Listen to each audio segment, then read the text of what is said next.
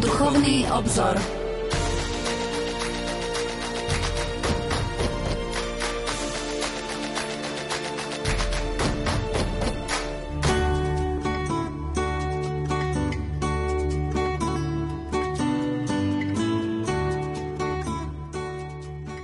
Požehnaný útorkový večer v adventnom období, milí poslucháči.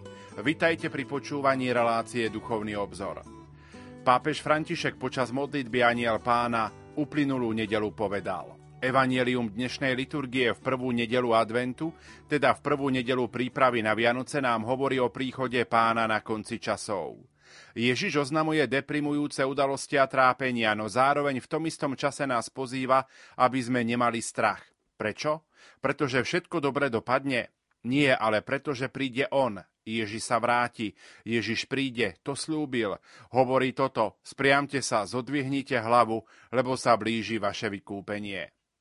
Je krásne počuť toto slovo pozbudenia, spriamiť sa a zodvihnúť hlavu, lebo práve vo chvíľach, keď sa zdá, že všetko skončilo, Pán nás príde zachrániť, očakávať ho s radosťou aj uprostred trápení v životných krízach a dejných drámach očakávať pána, ale ako zodvihnúť hlavu, nenechať sa pohltiť ťažkosťami, utrpeniami a prehrami. Ježiš nám ukazuje cestu, silným zvolaním. Dávajte si pozor, aby vaše srdcia neobťaželi. Bdejte celý čas a modlite sa. V prvý adventný týždeň prijal pozvanie do štúdia Rádia Lumen profesor Anton Adam, ktorý prednáša v kňazskom seminári svätého Gorazda v Nitra je kňazom Bansko-Bystrickej diecézy. Pán profesor, požehnaný adventný večer. Ďakujem pekne za privítanie v štúdiu Rádia Lumen. Podobne aj vám, aj všetkým, ktorí nás v týchto chvíľach počúvajú, prajem požehnaný čas. Vstúpili sme do adventného obdobia, aj tohto ročné adventné obdobie je poznačené pandémiou koronavírusu, no ale čím je pre vás výnimočné aj tohto ročné adventné obdobie? Adventné obdobie je stále výnimočné práve tým, že človek si uvedomuje opätovný vstup do nového cirkevného roka, do dejín spásy, do udalostí, ktoré sa tu odvíjajú pred tvárou človeka a príbeh Božej lásky je stále živý stále oslovujúci, takže z tohto pohľadu v adventnom dobie mám veľmi rád a rád ho prežívam. My pokračujeme v rozoberaní príhovorov pápeža Františka počas jeho apoštolskej cesty na Slovensku. Aj po niekoľkých týždňoch je stále v živej pamäti táto apoštolská návšteva svätého Otca u vás? U mňa určite áno, z tohto dôvodu, že sa pripravujem na naše relácie, aj z dôvodu myšlienok, ktoré oznili počas tejto návštevy svetovca pápeža Františka a sú slova stále živé a prítomné, lebo ich považujem za tie, ktoré je vhodné a dobré ponúknuť opätovne poslucháčom a možno aj práve tejto dobe adventu, aby sme sa znovu nejak tak vnútorne oživili pri Božím príbehom a aby slova pápeža Františka nás zanechávali takú trvalú stopu dobrých kresťanov. Pokojný dobrý večer a ničím nerušené počúvanie vám zo štúdia Rádia Lumen Prajú. Majster zvuku Marek Grimovci, hudobná redaktorka Diana Rauchová a moderátor Pavol Jurčaga.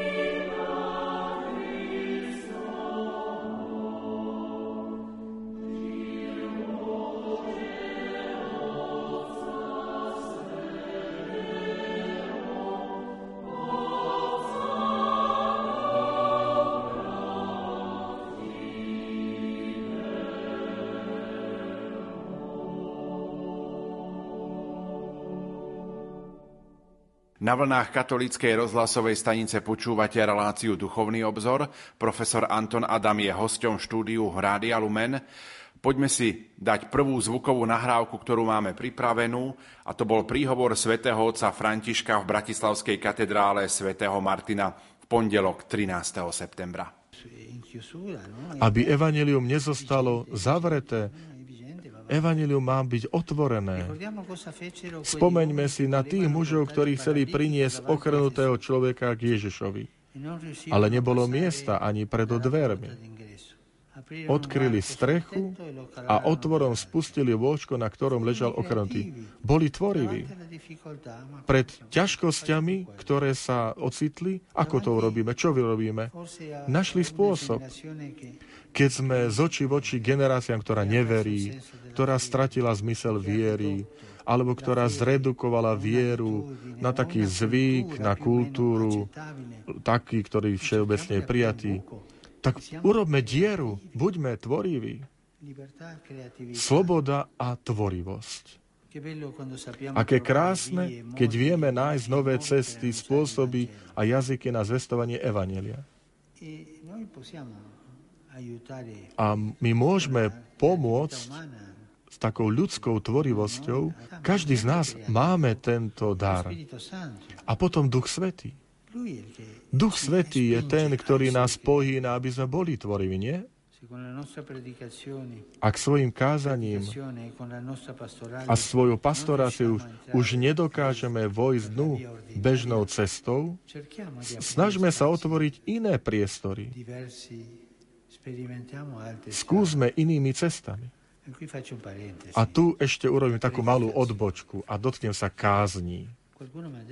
Jeden mi tam povedal, že, že som sa príliš zastavil v mojom dokumente Radosť Evanilii ohľadom kázne, homilie. Ale toto je jeden z veľkých problémov dnešnej doby. Homilia samozrejme nie je sviatosť, ale je sviatostná. To nie je, to nie je pôstna kázeň je v srdci Eucharistie. A pritom pamätaj, myslíme na veriacich, ktorí majú počúvať kázne 40-50 minútové ohľadom tém, ktorým nerozumejú, ktorých sa ich nedotýkajú.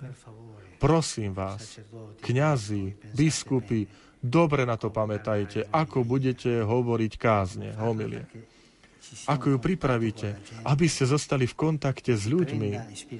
Zoberte si samozrejme inšpiráciu z biblického textu. Homília zvyčajne nemá trvať dlhšie ako 10 minút. Prečo? Lebo po desiatich minútach ľudia stratia pozornosť. Iba okrem toho, že by bola veľmi, veľmi zaujímavá. Ale 10, 15 minút, ale nie viac. Jeden profesor, ktorého som mal a učil ma homiletiku, hovoril tieto slova. Homilia má mať vnútornú koherenciu, má mať jed, jednu myšlienku.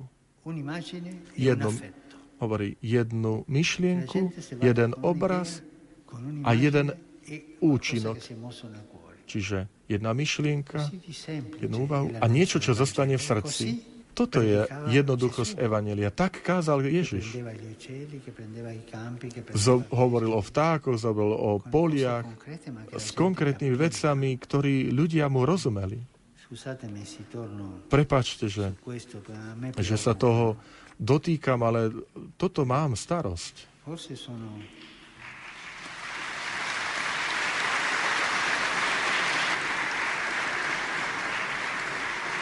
Mi permetto una malignità, eh? E, dovolím si takú jednu zlomyselnosť, že prvé začali tlieskať reholné sestry, ktoré sú obeťami kňazi nášho kázania. Som trošku zlomyselný. Cyril a Metod otvorili túto novú tvorivosť. A oni nám hovoria, Evangelium nemôže rásť, ak nie je zakorenené v kultúre národa, v jeho symboloch, v jeho otázkach, v jeho slovách, jeho postojoch. Obaja bratia museli čeliť mnohým prekážkam a boli prenasledovaní, veď to viete. Boli obvinení dokonca z herez, lebo sa opovážili prekladať jazyk viery. Toto je ideológia, ktorá sa rodí z pokušenia, v pokušení mať veci uniformné. Chcem byť uniformita ideológia. Ale evangelizácia je proces inkulturácie. Je úrodným semenom novosti. Je novosťou ducha, ktorý všetko obnovuje. Jeden, keď rolník ide na pole, sadí. Potom ide domov, vráti sa. Nestáva v noci, že aby sa pozeral, že či už semienko rastie. Je Boh, ktorý dáva vzrast. Nekontrolujte príliš v tomto zmysle život. Nechajte, nech život rastie. Toto urobil Cyril Metod. Samozrejme, my sme tí, ktorí máme rozsievať a ako otec chrániť. Rolník je ten, ktorý chráni, ale rolník nejde každú chvíľu pozerať, či to rastie alebo nerastie. A kto to bude robiť, tak, to, tak zabije tú rastlinu. Takže sloboda, tvorivosť a napokon dialog. Církev, ktorá formuje ľudí v zmysle vnútornej zodpovednej slobody a ktorá vie byť tvorivá, v tom, to, že sa ponorí do dejín a kultúry, je tiež církvou, ktorá vie viesť dialog so svetom, s tými, ktorí vyznajú Krista, hoci nie sú od nás, s tými, ktorí kráčajú namáhavou cestou duchovného hľadania. A tiež s tými, ktorí neveria. Církev nerobí, neselektuje, vedie dialog so všetkými zveriacimi. Áno, prináša ďalej svetosť, ale aj so zvláštnymi, aj s neveriacimi. Rozpráva so všetkými. Je církev, ktorá podľa príkladu Cyrila metóda spája a drží spolu východ a západ s rozličnými tradíciami a citlivosťou. Je to spoločenstvo, ktoré zvestovaním Evanelia lásky vytvára spoločenstvo, priateľstvo a dialog medzi veriacimi, medzi rôznymi vierovýznaniami a medzi národmi. Jednota, spoločenstvo a dialog sú vždy krehké. Najmä vtedy, keď máme za sebou bolestné dejiny, ktoré zanechali jazvy. Spomienky na zranenia môžu mať viesť, môžu viesť k zatrpknutosti, k nedôvere, ba až k opovrhnutiu. A podnecujú nás, aby sme sa oddelovali hradbami od tých, ktorí sú iní ako my. Rány však môžu byť aj priechodmi, otvormi, cez ktoré, ako cez rany nášho pána, prechádza Božie milosrdenstvo a jeho milosť, ktorá mení život a robí z nás šíriteľov pokoja a zmierenia. Viem, že máte také pekné príslovie. Kto do teba kameňom, ty do neho chlebom. Ale toto nech nás inšpiruje. Je to úplne čisto evaneliové. Je to Ježišova výzva, aby sme prerušili začarovaný a ničivý kruh násilia. Aby sme nastavili druhé líce, kto nás udiera, aby sme sa nedali premôcť zlu, ale dobrom premáhali zlo. Zaujala ma jedna udalosť zo života kardinála Korca. Tento jezuitský kardinál bol prenasledovaný režimom a, a nútený tvrdo pracovať.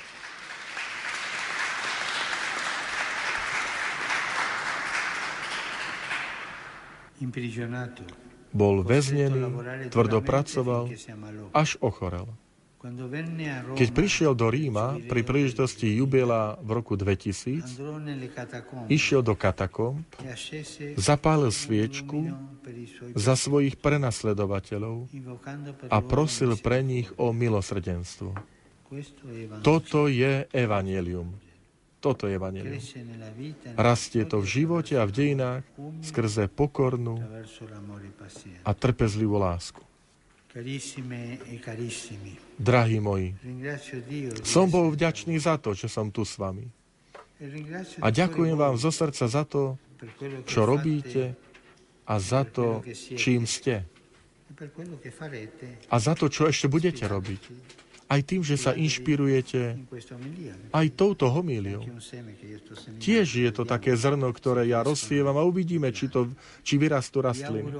Prajem vám, aby ste naďalej kráčali cestou evaneliovej slobody, v tvorivosti viery a v dialogu, ktorý vyviera z Božieho milosrdenstva.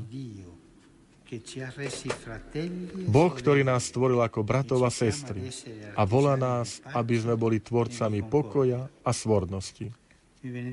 Zo srdca vám žehnám a prosím, modlite sa za mňa. Ďakujem. Príhovor svätého Otca v Bratislavskej katedrále svätého Martina, ktorý sme pred malou chvíľou počuli, špecifické stretnutie s biskupmi, kňazmi, reholnými sestrami, zasvetenými osobami, katechétmi a bohoslovcami, ak sa spýtam, ktoré myšlienky vás oslovili, tuším odpoveď, že všetky. A predsa skúsme niektoré zvlášť pripomenúť a zdôrazniť. Myslím si, že bol tento príhovor adresovaný aj zvlášť nám, kňazom. No, tento príhovor je veľmi hutný a máte pravdu, že bolo by potrebné sa vrátiť ku každej myšlienke, pretože bol naozaj špecifický, bol zameraný, ako hovoríte, aj k nám, špecificky kňazom, iste zasveteným a odzneli myšlienky, ktoré sú oslovujúce aj z ďalšieho dôvodu, že sa dotýkajú témy cirkvy, témy spoločenstva, vôbec vzťahu, formácie. To sú všetko témy, s ktorými sa človek stretáva aj v kňazskom živote, ja špecificky aj v tej práci pedagoga. Takže je to také obohacujúce.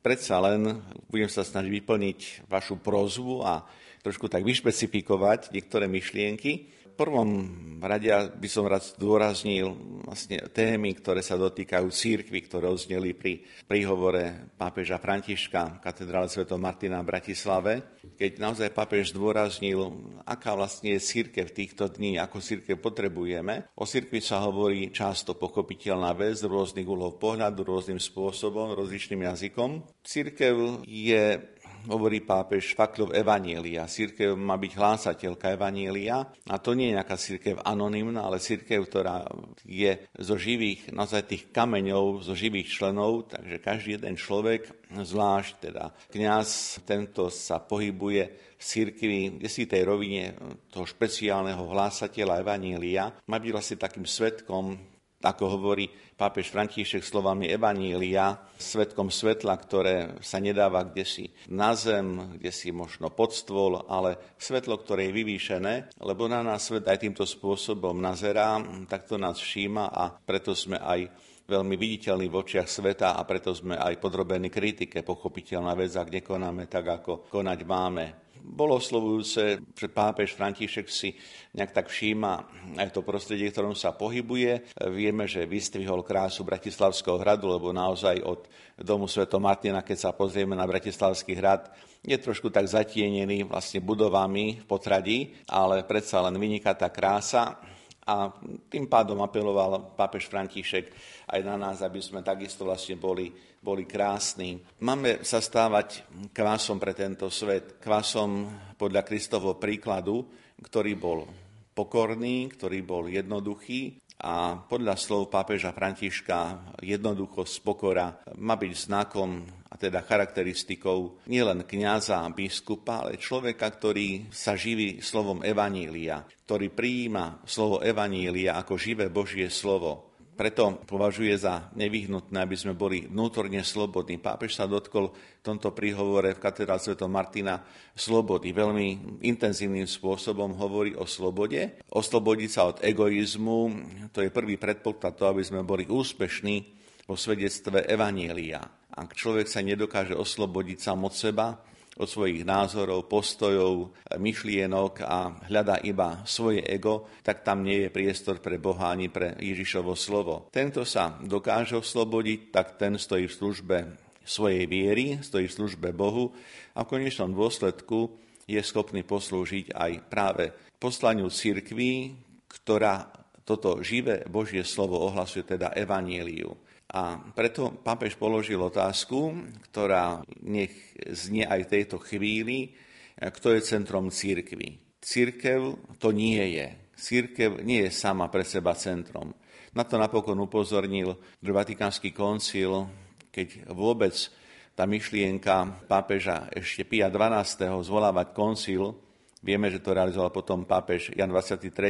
bola myšlienka práve vnímania církvy. Akým spôsobom církev je vnímaná z okolitého sveta, to sa dá nejak očítavať, na to sa dá reflektovať, ale podstatné je, ako církev zmýšľa vo svojom vnútri, čo vychádza z nášho vnútorného prostredia církevného. Toto je dôležité a pápež František aj v Bratislave jasne povedal, že v centre církvy nie je církev. V centre církvy je človek. Človek, ktorému vlastne církev slúži, církev, ktorá stojí v službe pre človeka. Toto je veľmi dôležité a keď sme si to vedomi, tak potom dokážeme aj my v kniazských radoch odolávať pokušeniu egoistického nejakého vnímania seba samých a dokážeme potom ísť cieľene tejto službe cirkvi za tými, ktorí sú nám zverení. Práve tá sloboda, o ktorej hovoril pápež František v Bratislave, jednoducho je predpokladom k tomu, aby sme boli slobodným bytím.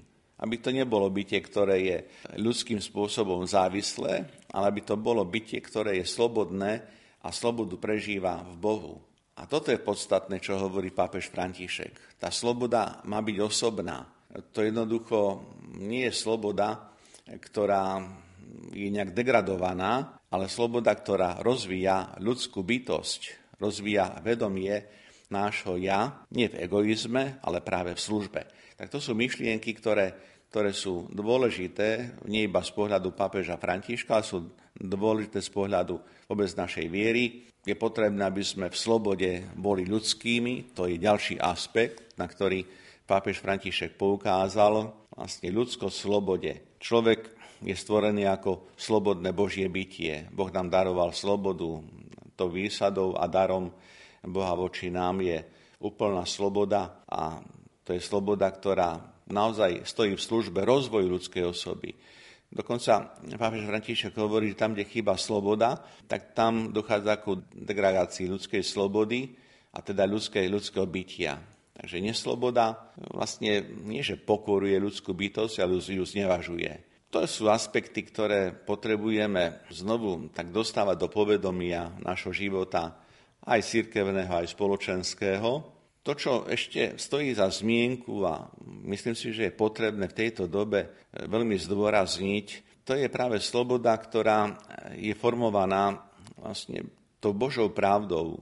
Človek dneška žiaľ sa necháva formovať rôznymi médiami, rôznymi reklamami a vidíme, čo spôsobujú médiá, ktoré nie sú nastavené pre naozaj dôstojnosť človeka, pre službu človeku, ale hľadajú svoje zámery a ciele.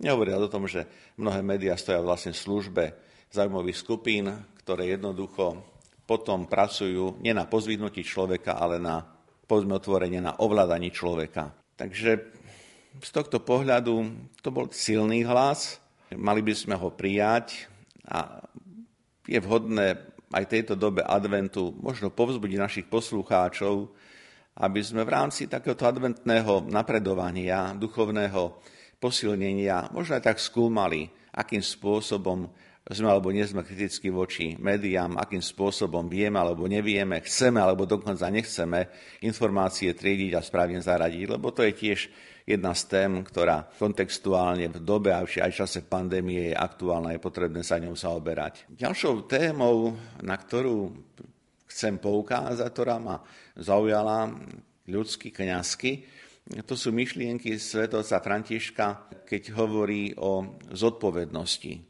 O zodpovednosti za svoje rozhodnutia. Znovu aktuálne do tejto doby, neba do priestoru církvy, ale aj do spoločnosti ako takej, pretože ľudia chcú slobodu, tužia po slobode, ale paradoxne nechcú prijímať zodpovednosť. A to je podstatná stránka slobody. Sloboda je spojená so zodpovednosťou. Máme sa tomu učiť, máme sa tak formovať, máme aj formovať iných, druhých k slobode tohto typu. Nie, že iba chceš slobodu, lebo sloboda bez odpovednosti privádza No, obávam sa, že až k anarchii. A uplynulé týždne tak trošku ukázali, že naša spoločnosť má nábeh ku anarchii. Rôzne nezdravé prejavy tzv. protestov podľa mojej mienky hraničia vlastne aj s týmto fenoménom, lebo človek nie je ochotný zodpovednosť zobrať za seba a už vôbec nie za druhých. Treba si všímať, že pápež František hovorí otvorene a nebaví sa iba o tom, že človek má stať o seba. Keď som hovoril pred pár minútami o papežových slovách, aké je potrebné sa pozbaviť egoizmu, tak vidíme, že sloboda, ktorá otvára srdce človeka pre službu, je sloboda, ktorá prináša aj zodpovednosť. Tak stávajme sa zodpovednými, aj keď pripúšťam, že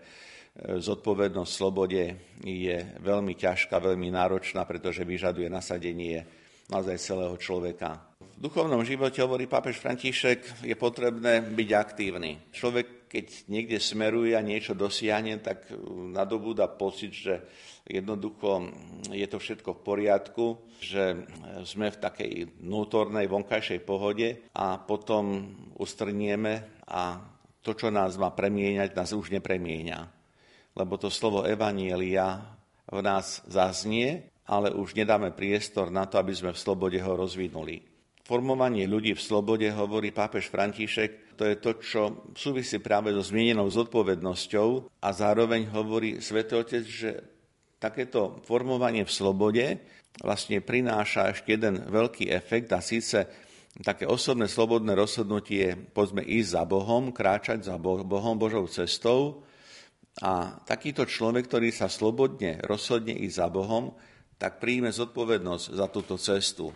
A tam nachádzame zodpovedného kresťana.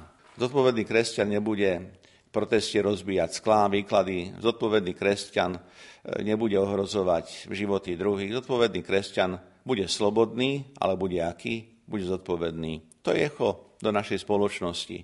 A nemôžeme sa tváriť, že neplechu robia iba nebodaj neveriaci, nepokrstení a podobne. Medzi tými, čo robia neplechu, kde kade, tak je veľa aj kresťanov. Je to možno kruté vyjadrenie, ospravedlňujem sa, ale vnímam to týmto spôsobom. Takže byť takým svetkom zodpovednosti, to je to, čo by malo vyplynúť aj z tých slov svätého Otca. Lebo odzneli slova, svätý Otec odletel a my chceme si pripomínať tieto slova naozaj preto, aby so svetým mocom do Ríma neodleteli a jeho myšlienky, aby ostali v našej spoločnosti, v cirkvi, aby sme sa nimi živili.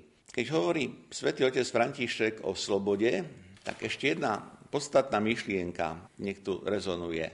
A síce pápež František otvorene hovorí, že za zámerom cirkvi ani poslaním cirkvi nie je vo formácii ovládať svedomie. To, že chceme a máme formovať človeka v slobode, neznamená, že chceme ho obrať o jeho svedomie alebo vstupovať do jeho svedomia. Človek má byť formovaný takým spôsobom, aby on dokázal usmeriť svoje svedomie na základe tých božích kritérií a potom tá zodpovednosť jeho strany bude naozaj primeraná tomu, čo prijíma. My sme často obviňovaní v cirkvi, že nejak tak vstupeme ľuďom do svedomia, v tom negatívnom slova zmysle, čo neznamená, že nemáme právo usmerňovať ľudí vo svedomí. Otázka je, akým spôsobom to robíme, akým spôsobom sa to nejak tak v konečnom dôsledku realizuje. A toto je tiež to, čo je povzbudivé, akým spôsobom Svetý Otec vníma aj tú slobodu formácie. Určite aj pápež túži potom, aby čím viacerí prijali vieru, aby čím viacerí nejak tak prijali Krista, Kristovo svedectvo a zostáva človekom, ktorý ako pastier cirkvi hovorí, formácia v slobode. A on potom túto slobodu premieta aj do požiadavky nejak tak tej formácie, ktorá sa dotýka tých, ktorí sú formátormi. Tam ozneli v tom príhovore svetovca Františka naozaj veľmi vážne slova povzbudenia formátorom v našich kňazských seminároch, kedy naozaj mladý človek má byť formovaný, ako som spomenul, k zodpovednosti. To nie je formácia neustále nejakého skúmania alebo neustáleho overovania.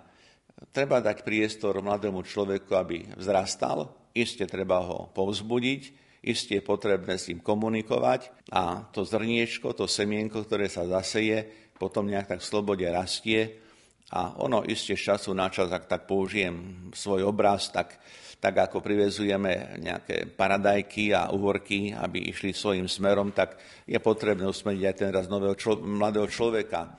Ale znovu, to, čo apeluje pápež František, sloboda v zodpovednosti a zodpovednosť v slobode.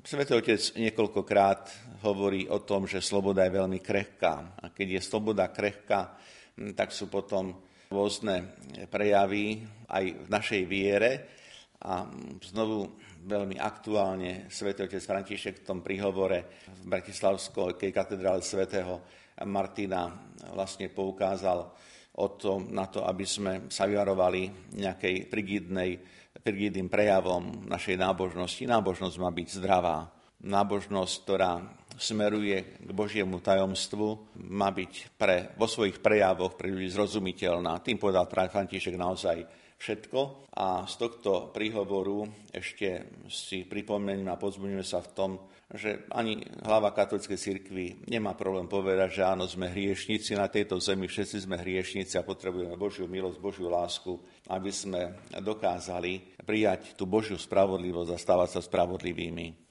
Myslím si, že z tohto stretnutia svätého otca Františka, katedrále svätého Martina v Bratislave si môžeme vziať každý jeden e, niečo, čo nás oslovuje. A keď som hovoril aj, sme spomenuli, že bolo stretnutie špecifické s kňazmi, reholníkmi, zasvetenými, tak predsa znovu, keď otvoríme dokumenty koncilu, a čítame Lumen Gentium 6. kapitolu, kde sa e, hovorí o, o vlastne lajkoch církvy a posvetení lajkov církvy, tak v podstate každé jedno slovo, ktoré som hovoril možno v kontexte s kňazmi, bohoslovcami, rezonuje ako slovo ku každému veriacemu človeku. My si v tejto chvíli opäť trochu zahráme a po pesničke budeme pokračovať.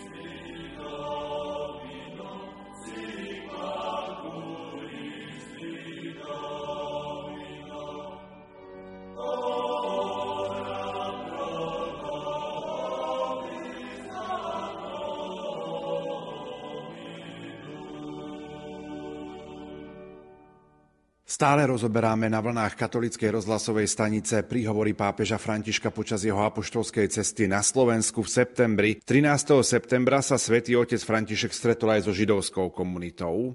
Mnohí očakávali výrazné slová, tak si poďme jeho príhovor pripomenúť prostredníctvom zvukovej nahrávky. Cari fratelli e sorelle, buonasera. Vi ringrazio per le vostre parole di benvenuto e per le testimonianze che avete donato. Bratia a sestry, dobrý večer. Ďakujem vám za vaše slova privítania a za svedectvá, ktoré ste povedali. Som tu ako pútnik, aby som sa dotkol tohto miesta, aby sa ono dotklo mňa. Námestie, na ktorom sa nachádzame, je pre vašu komunitu veľmi významné. Udržiava živú spomienku na bohatú minulosť. Počas storočí bola súčasťou židovskej štvrte. Tu pracoval slávny rabín Chatam Sofer. Tu bola synagóga hneď vedľa korunovačnej katedrály. Ako bolo povedané, architektúra vyjadrovala pokojné spolunažívanie dvoch komunít. Zácný symbol veľkého významu. Úžasný znak jednoty v mene Boha našich otcov. Tu cítim aj ja, ako mnohí z nich, potrebu vyzuť si sandále, lebo sa nachádzam na mieste požehnanom bratstvom ľudí v mene Najvyššieho. Následne však bolo toto Božie meno zneúctené. V šialenstve nenávisti počas druhej svetovej vojny bolo zabitých viac než 100 tisíc slovenských židov. A keď sa potom chceli zmazať stopy komunity, bola tu zbúraná synagóga. Je napísané, nevezmeš meno pána svojho Boha nadarmo. Božie meno, teda jeho samotná osobná skutočnosť, sa vyslovuje nadarmo, keď sa porušuje jedinečná a neopakovateľná dôstojnosť človeka, stvoreného na jeho obraz. Tu bolo Božie meno zneúctené, lebo najhoršie rúhanie, akého sa mu môže dostať, je použiť ho na vlastné účely, namiesto rešpektovania a milovania druhých tu pred dejinami židovského národa, poznačenými touto tragickou a neopísateľnou konfrontáciou, sa hambíme to priznať. Koľkokrát bolo použité nevysloviteľné meno Najvyššieho na neopísateľné činy neľudskosti. Koľko utláčateľov vyhlásilo, Boh je s nami, ale pritom oni neboli s Bohom. Drahí bratia a sestry, vaše dejiny sú našimi dejinami. Vaše bolesti sú našimi bolestiami. Pre niektorých z vás je tento pamätník holokaustu jediným miestom, kde si môžete uctiť pamiatku vašich drahých. A ja sa k vám pripájam. Na pamätníku je po hebrejsky napísané Zachor, čo znamená pamätaj. Sachor, pamätaj. Pamäť nemôže a nesmie ustúpiť zabudnutiu, lebo trvalý úsvit bratstva nebude bez toho, aby sa spolu najskôr neprežila a nezahnala temnota noci. Aj pre nás zaznieva otázka proroka. Strážca, ako je to s nocou? Toto je pre nás ten čas, keď sa už viac nemôže zatemniť Boží obraz, ktorý žiari v človekovi. Pomôžme si v tom. Lebo ani dnes nechýbajú márne a falošné modly, ktoré zneúctujú meno Najvyššieho. Sú to modly moci a peňazí, ktoré vládnu nad ľudskou dôstojnosťou. Modla ľahostajnosti, ktorá obracia zrak inám. Modla manipulácie, ktorá zneužívajú náboženstvo ako svoj nástroj a robia z neho záležitosť nadvlády, alebo ho redukujú na nepodstatnosť. Ďalej je to zabudnutie na minulosť neznalosť, ktorá všetko ospravedlňuje, hnev a nenávisť.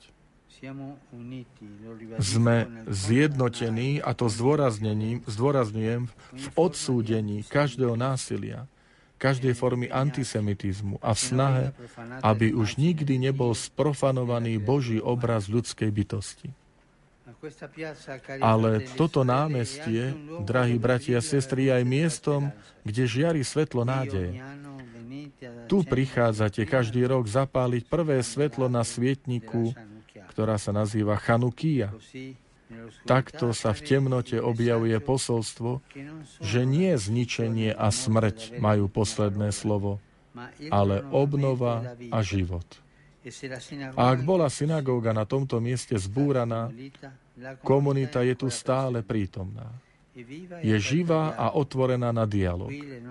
Tu sa naše dejiny znova stretávajú. Tu spolu pred Bohom dosvedčujeme vôľu pokračovať v ceste zbližovania sa a priateľstva. V tejto súvislosti si uchovávam živú spomienku na stretnutie v Ríme v roku 2017 s predstaviteľmi vašich židovských komunít a kresťanských komunít. Som rád, že následne bola ustanovená komisia pre dialog s katolickou církvou a že ste spolu vydali dôležité dokumenty. Je dobré zdieľať a komunikovať si to, čo spája. Je dobré pokračovať v pravde a úprimnosti v bratskej ceste očisťovania pamäti, aby sa uzdravili minulé rany, ako aj spomienke na prijaté a ponúknuté dobro. Podľa Talmudu, kto zničí jedného človeka, zničí celý svet. A kto zachráni jedného človeka, zachráni celý svet. Každý sa počíta a veľmi zaváži to, čo robíte prostredníctvom vášho vzácného zdieľania sa. Ďakujem vám za dvere, ktoré ste otvorili z obidvoch strán. Svet potrebuje otvorené dvere. Sú znakmi požehnania pre ľudstvo. Otcovi Abrahámovi Boh povedal, v tebe budú požehnané všetky pokolenia zeme. Je to refrén, ktorý poznačuje životy otcov. Jakúbovi, teda Izraelovi, Boh povedal, tvojho potomstva bude ako prachu zeme a ty sa rozšíriš na západ i na východ, na ves, sever i na juh. V tebe a v tvojich potomkoch budú požehnané všetky pokolenia zeme. Tu, v tejto slovenskej zemi, zemi stretnutí medzi východom a západom, severom a juhom, rodina synov Izraela nech naďalej rozvíja toto povolanie byť znakom požehnania pre všetky pokolenia zeme. Požehnanie Najvyššieho sa na nás vylieva keď vidí rodinu bratov, ktorí sa rešpektujú, milujú a spolupracujú. Nech vás žehná Všemohúci, aby ste uprostred toľkých nezvod, ktoré zamorujú svet, mohli ste byť spoločne vždy svetkami pokoja. Šalom, pokoj.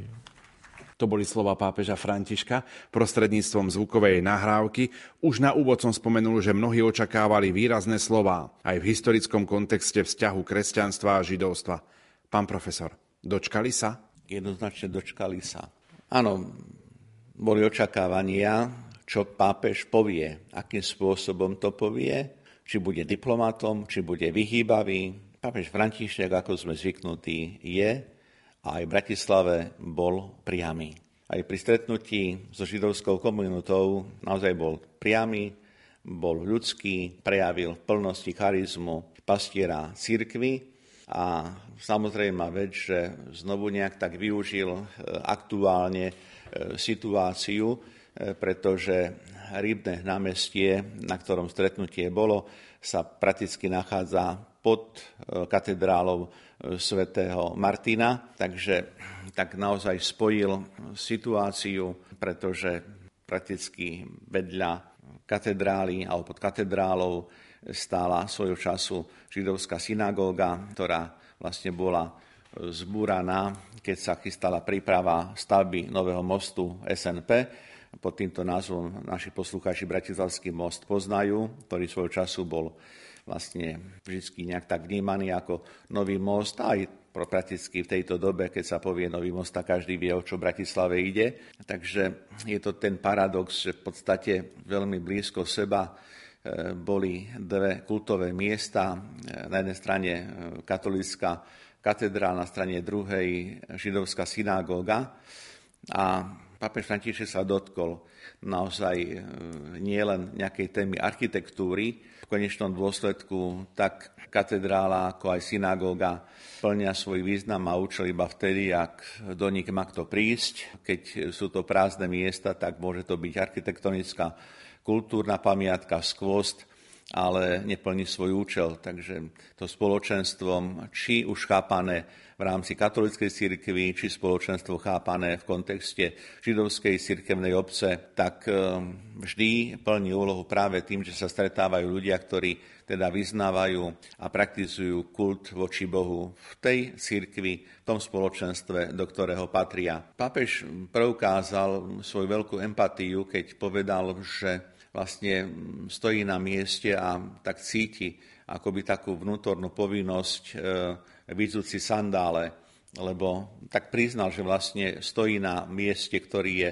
pre židovskú komunitu posvetné a potom veľmi otvorným spôsobom sa dotkol práve tých tém, ktoré e, mnohí, tak povedia, skeptici neverili, že otvorí. Dotkol sa témy naozaj jednak prenasledovania Židov, utrpenia, ktoré Židia aj uprostred tohto národa vlastne zažili a jednoznačne odsúdil pápež skutočnosť, že mnohé neprávosti sa diali vlastne v mene Boha. To považujem za veľmi, veľmi otvorený pápežov prejav v zmysle priamej reči, priamého výrazu, v ktorom nebolo žiadno kalkulu, v ktorom nebolo žiadno spochybňovania. Pomenovala veci tak, ako sú a pochopiteľná vec, že pápež, ktorý je citlivý na udalosti v tomto svete, na neprávosti, na nespravodlivosť, tak upriamil pozornosť na nebezpečenstvo, ktoré jednoducho v tomto svete existuje. Pretože ak tu v nejakom historickom kontexte pred niekoľkými desaťročiami to vlastne bola téma vlastne prenasledovania e, Židov, tak dnes sú tu no, opätovné témy, tohto istého typu. Prenasledovanie pre vieru, pre vlastne presvedčenie náboženské, takže to všetko sa tu e, deje, to všetko sa môže opakovať kedykoľvek a kdekoľvek, lebo človek zdá sa, že nedokáže alebo nechce sa jednoducho poučiť. A čo pápež jednoducho jednoznačne odmietol, to je akékoľvek snaženie nejak ísť takou cestou ospravedlňovania čohokoľvek zlého, v zmysle dosiahnutia akéhokoľvek dobra. Jednoducho to nie je cesta ani ľudskosti, ani kresťanstva a už vôbec to nemôže byť cesta tých, ktorí sa hlásia k Bohu. A to je to, čo pápež s veľkou ľutosťou pomenoval ako aj jasný odkaz nášmu národu vôbec tomuto európskemu priestoru a vôbec celému svetu, že v Božom mene naozaj nie je možné robiť nič, čo v konečnom dôsledku sa vlastne úste voči Božiemu menu jednoducho protiví. Pri stretnutí so židovskou komunitou to tam zaznelo a myslím si, že je dobre to tak pripomenúť aj v týchto chvíľach. Svetý otec František vyzdvihol ustanovenie komisie pre dialog s katolickou církvou, potom, čo v roku 2017 v Ríme sa uskutočnilo stretnutie židovských a kresťanských komunít. A práve toto stretnutie v Ríme židov a kresťanov sa stalo podnetom, pretože vlastne aj u nás sa znovu tak trošku oživil dialog medzi katolíkmi a židmi. A pápež František hovorí, že takéto otvorené dvere pre komunikáciu sú veľmi dôležité práve preto, aby mohla teda prebiehať vzájomná komunikácia, lebo najväčším problémom je, keď sa ľudia nerozprávajú, keď nekomunikujú. To vieme aj povedzme z toho denného prostredia či je to, ja neviem, pracovisko, či je to možno nejaká rodina, problematika, ale aj cirkevné spoločenstva. Keď sa prestane komunikovať, tak veci sa jednoducho neriešia, potom sa to kvási a potom častokrát prichádza k tomu, že e, dochádza k prekvaseniu a to veko sa jednoducho nadvihne, vybuchne a potom je tragédia aj taká ľudská, ale aj osobná.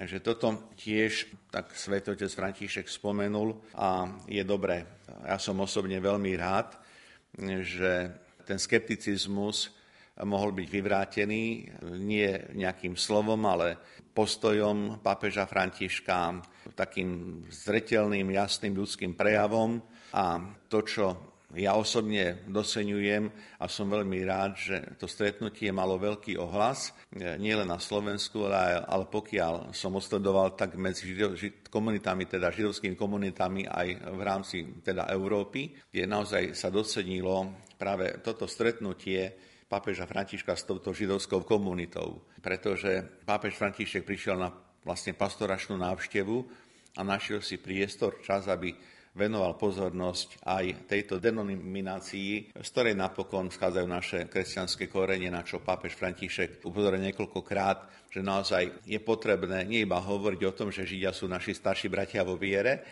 ale že je potrebné týmto spôsobom ich aj prijímať a akceptovať aj v našom náboženskom priestore.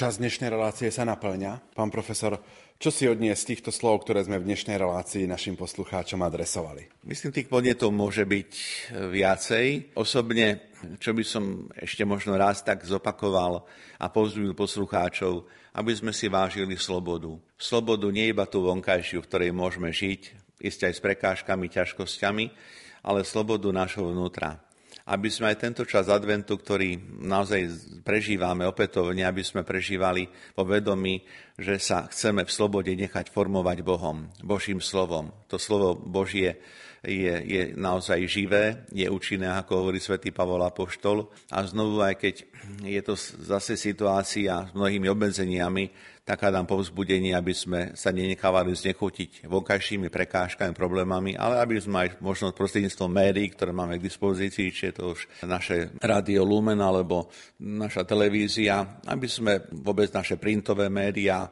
aby sme dokázali z nich čerpať a nech je to požehnaný čas adventu, v ktorom dúfam, že sa ešte stretneme. Našim hostom bol profesor Anton Adam, ktorý prednáša v kňazskom seminári svätého Gorazda v Nitre a je kňazom Bansko-Bystrickej diecézy.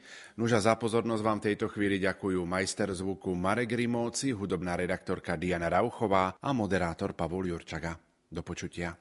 No.